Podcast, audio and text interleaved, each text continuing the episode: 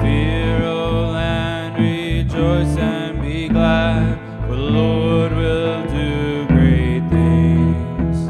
Soon the fig and vine will put forth their fruit, and the desert will turn.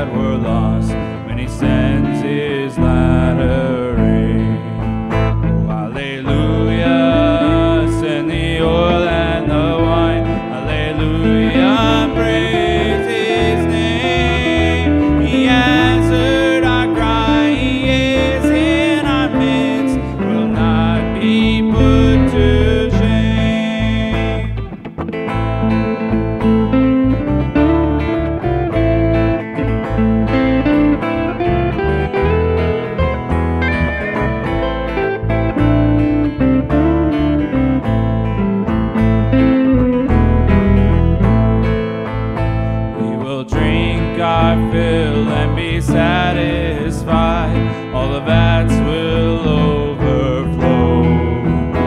And just like those